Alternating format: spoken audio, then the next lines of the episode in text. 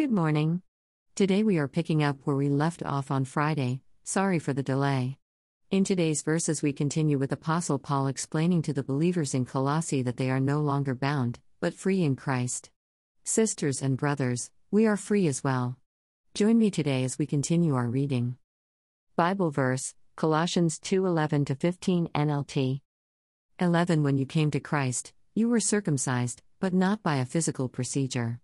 Christ performed a spiritual circumcision, the cutting away of your sinful nature. 12 For you were buried with Christ when you were baptized. And with him you were raised to new life because you trusted the mighty power of God, who raised Christ from the dead. 13 You were dead because of your sins and because your sinful nature was not yet cut away. Then God made you alive with Christ, for he forgave all our sins. 14 He cancelled the record of the charges against us and took it away by nailing it to the cross. 15 In this way, he disarmed the spiritual rulers and authorities. He shamed them publicly by his victory over them on the cross. Reflection Apostle Paul continued to reassure believers that in Christ all the requirements of the law were fulfilled in Christ Jesus. He noted there would be people who would try to draw them back into bondage, to the requirements of the law and legalistic perspective demanding circumcision, but because of Christ we have been set free. Where the law required circumcision, Christ circumcised our hearts, removing the sinful nature, the dead things in our lives, by nailing it, our sins, to the cross. Because of Christ's obedience unto death, carrying our sins, so that we could be forgiven and brought back into a relationship with God, our debts slash sins have been cancelled, forgiven.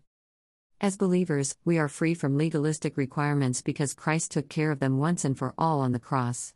God made us alive with Christ, because God forgave all of our sins through Christ Jesus. Sisters and brothers, our sins have been forgiven.